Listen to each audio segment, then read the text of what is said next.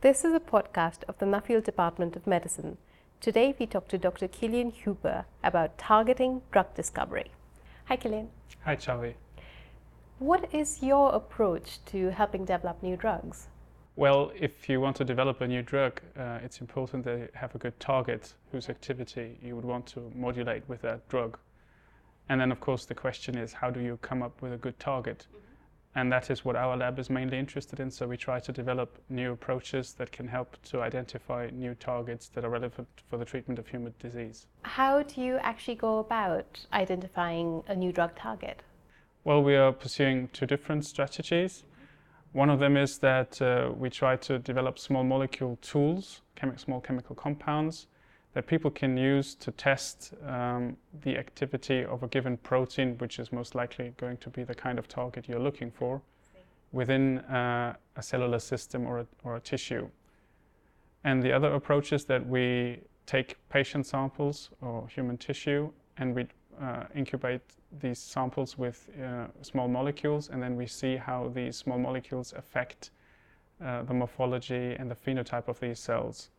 And then, in most cases, we, we will not know how these compounds work, which is why we then take them and, and try to understand their mode of action using a technology that we call chemical proteomics.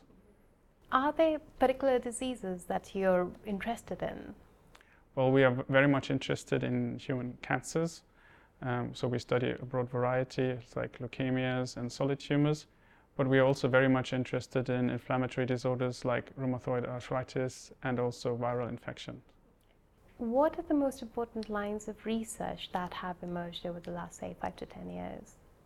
I think nowadays people are much more appreciating the complexity of human biology and thus human disease. People understand that it's very unlikely that you'll be able to make a drug that interacts only with one protein and will then cure a disease. Diseases are very complex.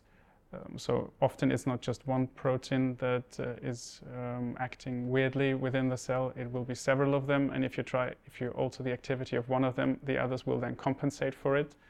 So it is important to use good model systems that are representative of the disease, and we try to identify the molecules that are hitting all the right nodes within that network.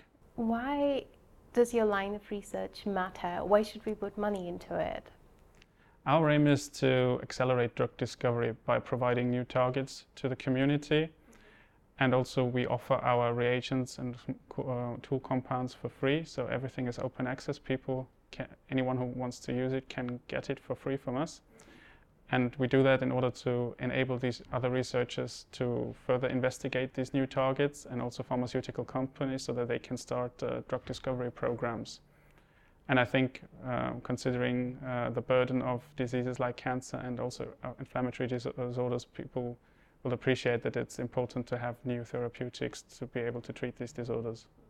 How does your research fit into translational medicine within the department? For us, it is very important that we see that our results are relevant for uh, the treatment of human disease.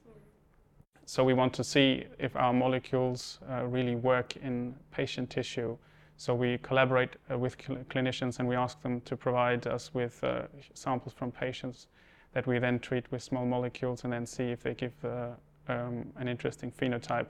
And then we give these molecules back to the clinicians so that they can then study the, the effects in patients. Thank you so much, Kilian. That was very interesting. Thank you. Thank you very much for having me.